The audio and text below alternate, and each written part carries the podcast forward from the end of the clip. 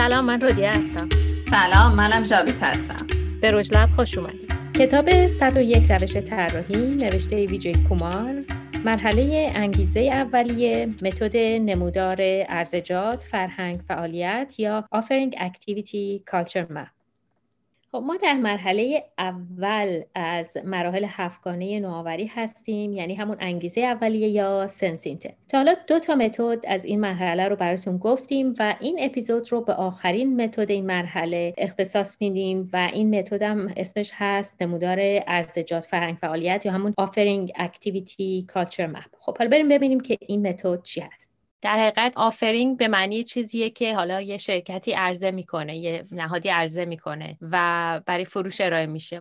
ما اول از کلمه محصول استفاده کردیم. شاید خیلی جاها هم این کلمه رو به جای آفرینگ استفاده کنیم ولی محصول یا خدمات صرفا معنی کامل رو نمیرسونه و حالا ما جا به جا از این ارزجات هم که کلمه خود ساخته است استفاده کردیم. توی این روش از این سه راه مختلف یعنی راه فرهنگ، ارزجات و فعالیت ها با خصوصیات و عملکردشون برای پیدا کردن فرصت های نوآوری استفاده می‌کنه. به این وسیله ما می‌تونیم یه دید وسیع داشته باشیم که دامنه اکتشافات ما رو گسترده تر می‌کنه در مورد موضوعی که می‌خوایم در موردش کار کنیم. تو این روش ما فقط به چیزی که می‌خوایم ارائه بدیم فکر نمی کنیم بلکه به مردم و چیزایی که اونا رو به هم وصل می‌کنن و کارایی که انجام میدن و اینکه چطور زندگی می‌کنن هم توجه می‌کنیم. این متد به ما این اجازه رو میده که از محصول تا فعالیت ها و رفتار تا فرهنگ رو با هم بهش فکر کنیم. همه رو توی یه صفحه ببینیم و بتونیم در موردش تصمیم بگیریم. و خب اینطوری فرصت های نوآوری رو کشف کنیم.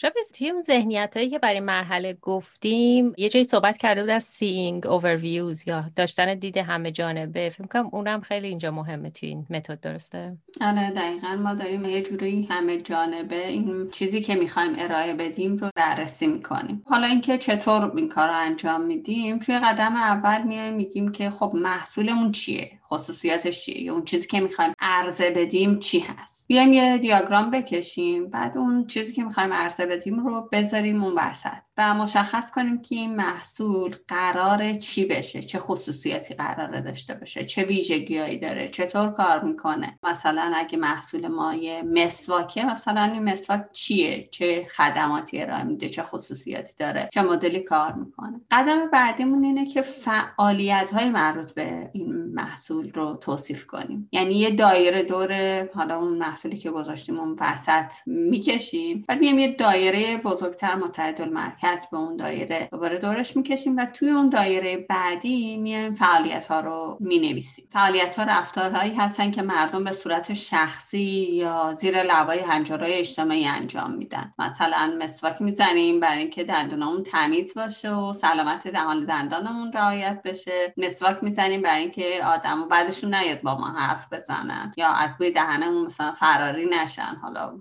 شخصیت اجتماعیمون هم به واسطش حفظ کنیم. یا اینکه مثلا اگه کتاب محصول ما باشه یه مثال از فعالیت های شخصی می‌تونه یادداشت نوشتن یا همون نوت برداری باشه. و فعالیتی که می‌تونه تحت تاثیر هنجارهای اجتماعی باشه می‌تونه بحث کردن در مورد محتوای کتاب حالا توی گروه کتابخونی باشه یا مثلا هدیه دادن کتاب. قدم سوم بستر فرهنگی مربوط به محصول رو باید توصیف بکنیم. تو قدم قبلی جابیس گفت که یه دایره دور اون محصول اضافه می‌کنیم که اون دایره فعالیت بود.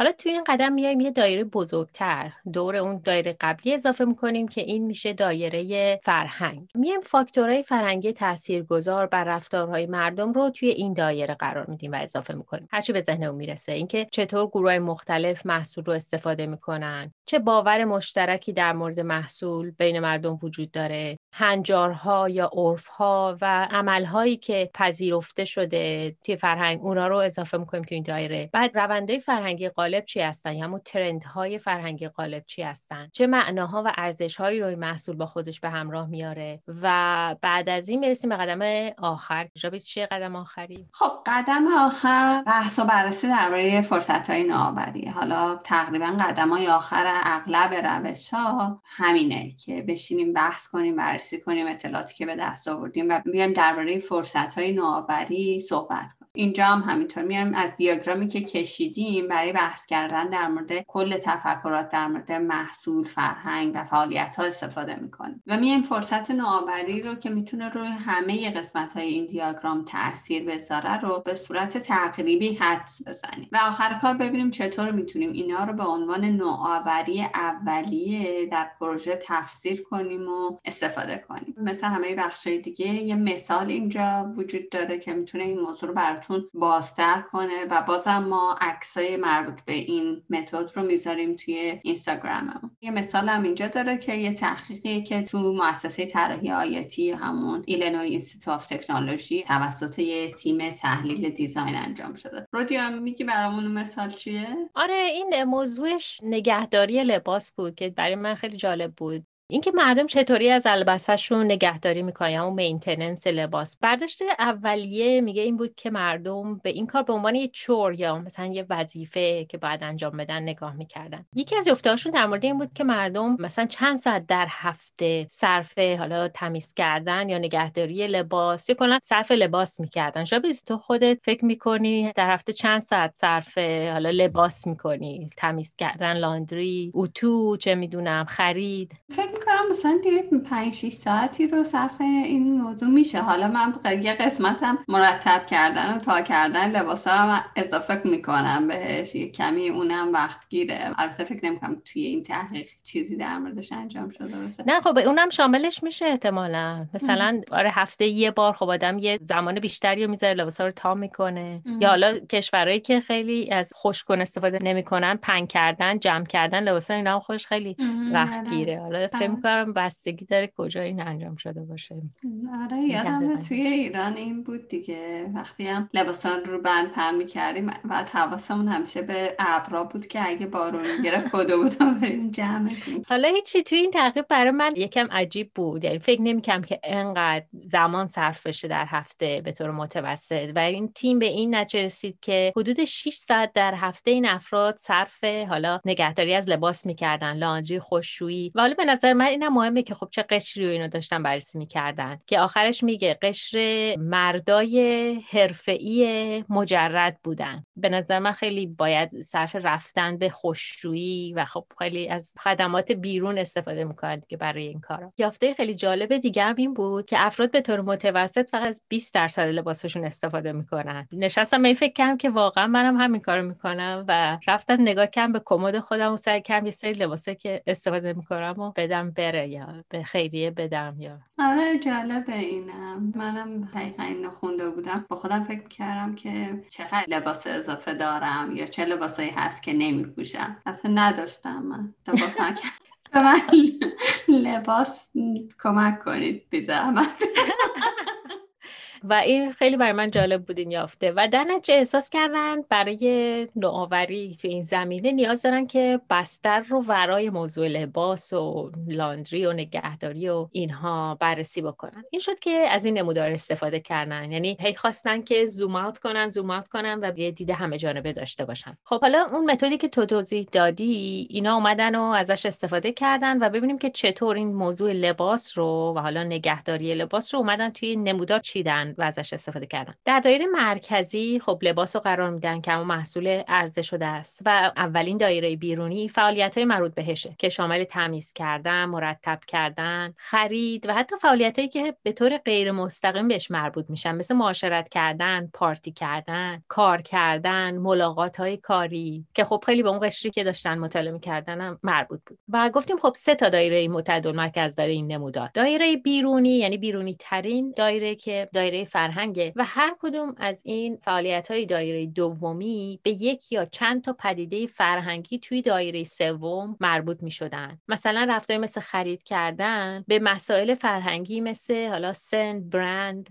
تصویر شخصی داشتن سبک شخصی و اینا مربوط می شد انگار یک قضیه دو جانبه است که اینا روی هم تاثیر می‌ذارن. مثلا جالبه که این فعالیت ها رو هم روی مسائل فرهنگی تاثیر می‌ذارن و هم عرف و فرهنگ روی فعالیت ها تاثیر می‌ذاره مثلا سلیقه شخصی رو عرف تاثیر می‌ذاره عرف هم رو فعالیت های مثل خرید کردن یا کادو دادن تاثیر می‌ذاره. زمینه فرهنگی رو هم که بررسی کردن گفتیم شامل سن و تصویر شخصی نقشای جنسیتی اتیکت های معمول لباس پوشیدن بود و تونستن به برداشت های خیلی غنی و جامع یا که هولیستیکی از نیازهای اون قشر خاصی که مطالعه می‌کردن برسن یعنی قشر مردای مجرد حرفه‌ای. حالا اگه تصویرش رو ببینین می‌بینین که توی یه تصویر همه رو با هم داریم می‌بینین. توی تصویر داریم همه جوانب مختلفی که مربوط میشه به این محصول رو می‌بینیم و جوانب فرهنگیشو داریم می‌بینیم فعالیت ها رو می‌بینیم. و خب یه دید کلی خیلی خوب میده. درسته اینا همه توی سر ما ممکنه باشه و تو ذهن ما ممکنه شکل بگیره. ولی اینکه یه تصویرسازی اتفاق میفته که می‌تونیم یه بررسی خوب روش انجام بدیم خیلی کمک می‌کنه. امیدوارم به دردتون بخوره و به کارتون بیاد. اگه سوالی داشتین یا می‌خواستین چیزی رو مطرح بکنین ما خیلی خوشحال میشیم که پاسخگو باشیم. اینستاگرام ما رو همتون می‌دونین روژ لب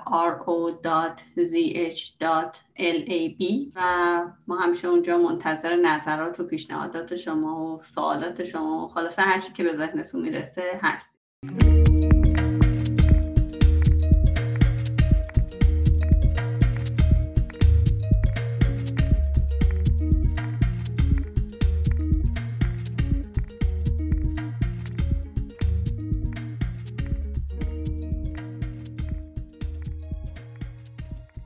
قسمت بعدی پادکست ما شروع می‌کنیم به توضیح مرحله دوم فرایند نوآوری که همون know context یا شناخت بستر هستش. در حقیقت ما از مرکز اون جدولمون که sense intent از اونجا شروع شد یا انگیزه اولیه حالا حرکت می‌کنیم به سمت قسمت تحقیقات. یعنی میایم قسمت تحقیقات که یه بخشش شناخت مردم هست و یه بخشش شناخت بستر هست رو براتون توضیح میدیم. یعنی شناخت بستر میشه مرحله دوم فرایند نوآوری. پس منتظر اپیزود بعدی ما باشید. ممنون از اینکه با ما بودید. با تشکر از برنا بنایی برای ویرایش صوتی. جری درکسن برای پشتیبانی فنی. و جان بارتمن برای موزیک متن.